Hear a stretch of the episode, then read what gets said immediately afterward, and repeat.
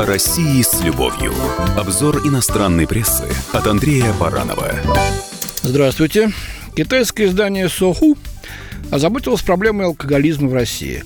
Мне это показалось интересным, потому что на Западе постоянно пишут, что повальном пьянстве у нас, как правило, не выходя за рамки замшелых стереотипов. А что думают китайцы? Ну, начинают тоже традиционно. Вот что пишут. Когда спрашивают о стране, где больше всего любят выпить, многие люди в первую очередь вспоминают о России.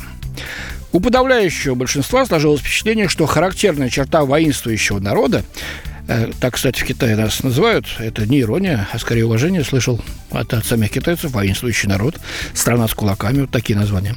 Так вот, наша характерная черта – это распитие спиртных напитков, в том числе и употребление крепкого алкоголя. На самом же деле, самократично признает Суху, первое место по количеству употребления спиртного занимают британцы, второе – сами китайцы. Но если говорить о способности выпивать в одиночку, то здесь уже никто не может сравниться с русскими, считают они. Большинство городов России находится в области высоких широт, холодно, долгие зимние ночи, и по этой причине алкоголь для русских стал жизненной необходимостью.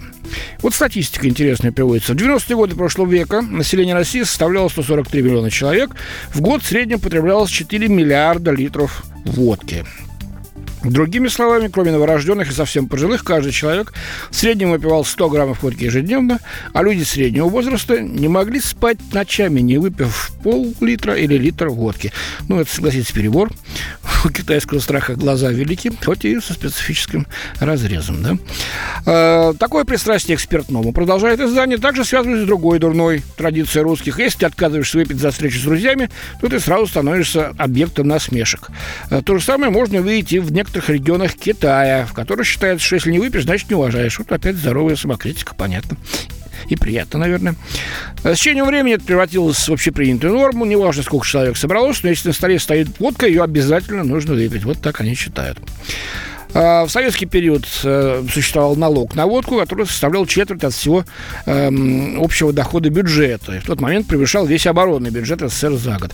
Здесь китайцы путают. Речь, наверное, идет о госмонополии на производство спиртных напитков, доходы от которых были действительно огромные. Во время Второй мировой войны Министерство обороны СССР существовало четкое указание каждому солдату на фронте ежедневно выдавать 100 граммов водки в составе сухого пайка.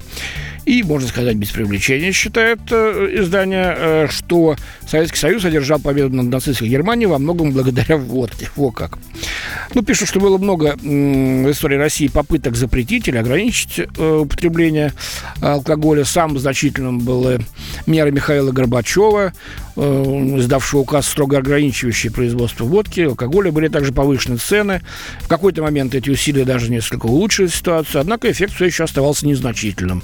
Поэтому э, руководитель страны отправил армию Крым, Грузию, Молдову, чтобы с помощью бульдозеров сравнять виноградники с землей. Ну, про армию не знаю, откуда не взяли. Наверное, им так проще принимать э, собственный опыт, переносить на другую землю. Владимир Путин, вступив в должность, подал личный пример, твердо обозначив свою позицию. Пить можно, но в умеренном количестве и с низким градусом. Проблема с пьянством стала уменьшаться, но требуется пройти еще долгий путь, чтобы воинственный народ полностью отказался от алкоголя. Ну, полностью, эх, святые китайские надежды. Спасибо. С вами был Андрей Баранов.